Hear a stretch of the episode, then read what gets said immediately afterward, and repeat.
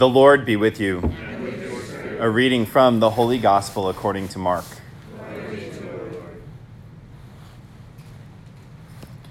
Jesus departed from there and came to his native place, accompanied by his disciples. When the Sabbath came, he began to teach in the synagogue, and many who heard him were astonished. They said, Where did this man get all this? What kind of wisdom has been given him? What mighty deeds are wrought by his hands? Is he not the carpenter, the son of Mary, and the brother of James and Joseph and Judas and Simon? And are not his sisters here with us? And they took offense at him. Jesus said to them, A prophet is not without honor, except in his native place, and among his own kin, and in his own house. So he was not able to perform any mighty deed there, apart from curing a few sick people by laying his hands on them. He was amazed at their lack of faith. The Gospel of the Lord. Praise to you, Lord Jesus Christ.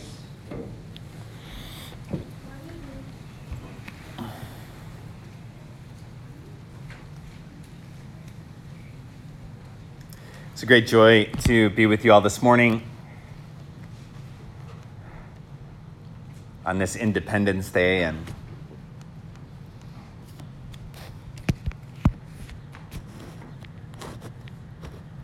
as I'm getting more settled in as your pastor.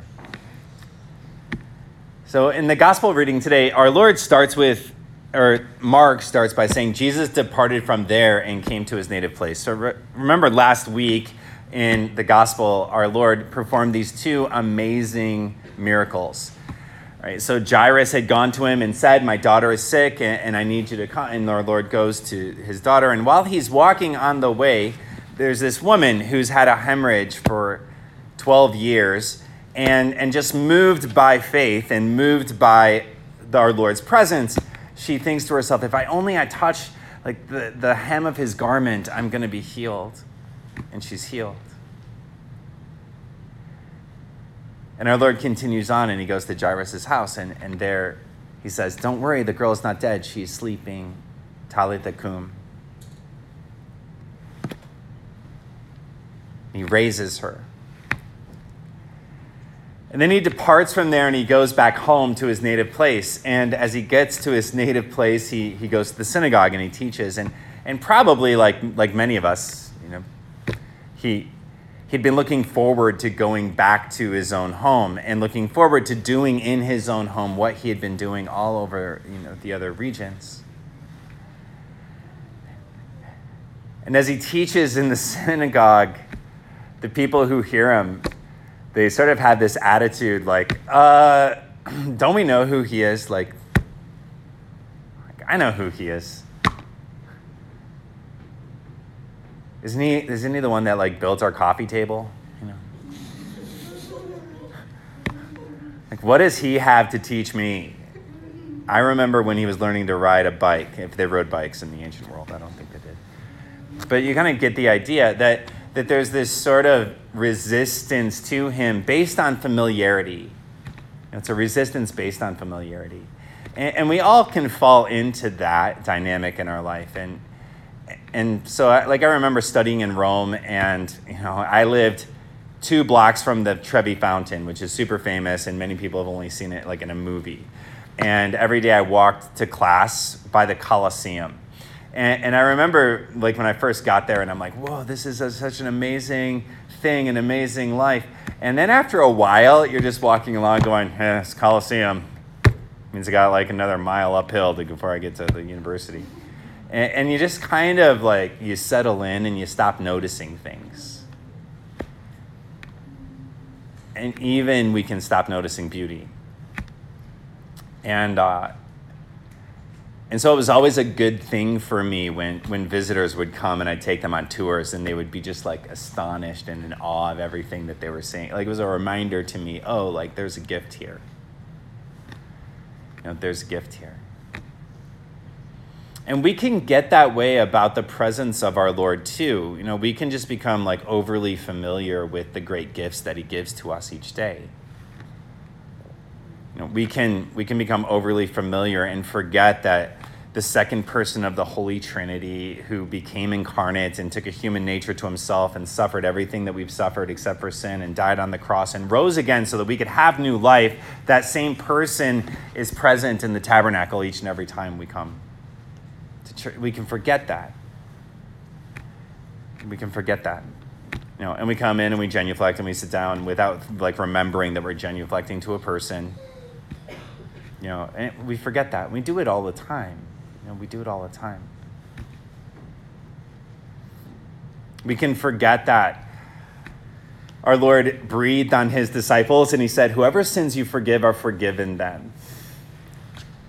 And that every time that we have the opportunity to go to confession and confess our sins, that same person, the second person of the Trinity who became flesh and Jesus Christ, the Son of God, gave us this sacrament so that he could bring us to new life every single time we go to confession.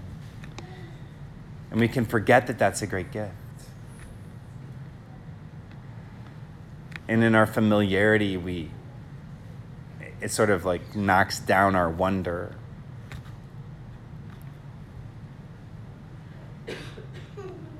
Besides familiarity, there's a couple of other reasons that maybe Jesus isn't able to perform miracles in his native place. And, and really, I think the core ones are jealousy and pride.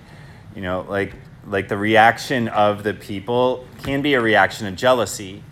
And, and it's something we experience in our own lives too. You know, like when I, I have amazing friends, and uh, I have amazing friends who do amazing things and and so two or three of my West Point classmates, they actually came for my installation mass at 11 today. One from Wichita, and two of them are married to each other, live in Omaha.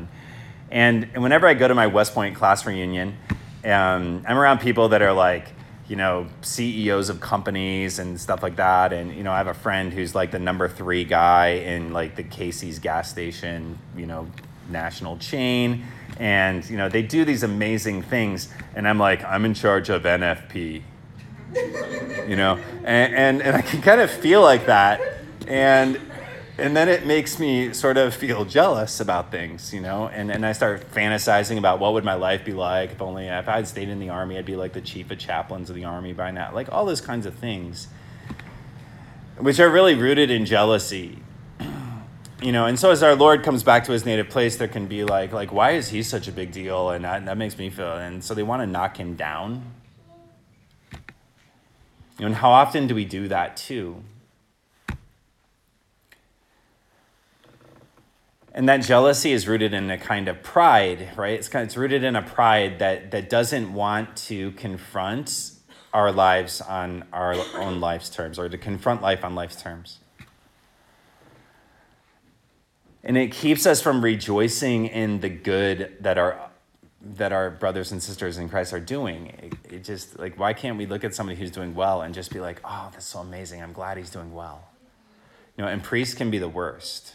You know, priests can be the worst. You know, and I've fallen into that in the past, you know, like somebody would be like, "Mike Schmitz's homilies are so amazing." And I'd be like, oh, "Mike Schmitz is Somebody just pays him, you know, like somebody edits all that for him. And, and that's just pride, right? It's just pride it, that keeps me from saying, like, he's doing an amazing work in the church. You know, he's doing an amazing work in the church. Like, he has the number one podcast, like, in the world, which is just reading the Bible in a year and commenting on it. And we should be able to look at other people, you know, whether it's in our family or parish, wherever, and just like appreciate and be grateful for the good that they do. But that takes humility, and it's humility that allows us to encounter our Lord. And it's humility that allows us to see that, like, that our Lord is here and that we need him every day. You know, that we need him every day. And I was thinking about, you know, the gifts in my own life of, of growing in humility. And, and one of those was the fact that I had been that I got into military academy at West Point, and I've been thinking about this because it's Fourth of July, and you know, you can read some of my reminiscences in the bulletin. But um, but I was thinking about how like there were certain things at the military academy that were just built in to help you to grow in humility, like freshman boxing class. And uh, and so when you're a freshman at West Point, everybody has to take three PEs. One is boxing, one is gymnastics, and one is swimming. And so I was a swimmer in high school, and so swimming was great, and I was in like the expert swimming class. And uh, and then gymnastics, uh, like I'm a little less coordinated than most but we got to jump on trampolines and that was kind of fun. And then there was boxing, and I had never played a contact sport in my life, let alone like had somebody punching me in the face all the time. And and so what what it did though is, I mean, I think the interesting thing is that like when we had boxing class at West Point, like everybody knows exactly where they fall in the pecking order, and there's no room for any kind of pride or fronting or claiming that you're better than you're you really are. Like everybody just knows. And and it helps you to recognize you know okay this is who i am. You know like i cannot beat thad underwood in boxing. He broke my nose freshman year and and i know that and i can accept that about my life you know and and i think that I have often like thought about like what would the church be like if there was like freshman boxing for seminarians you know like like it might be a good thing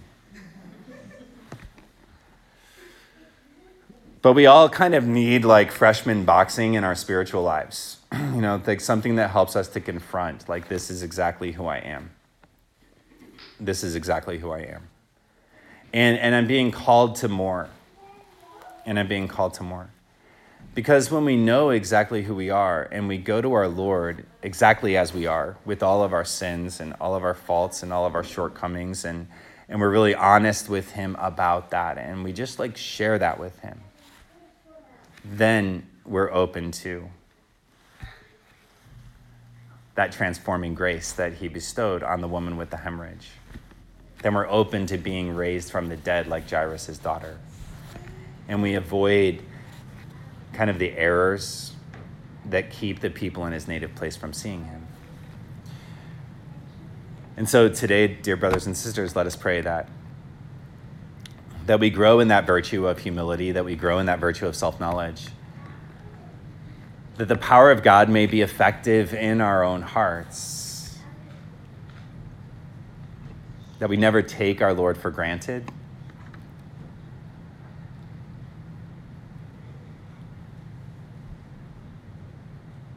But that we recognize the great gifts that He gives us each and every day in the sacraments, in our community in his holy Catholic Church.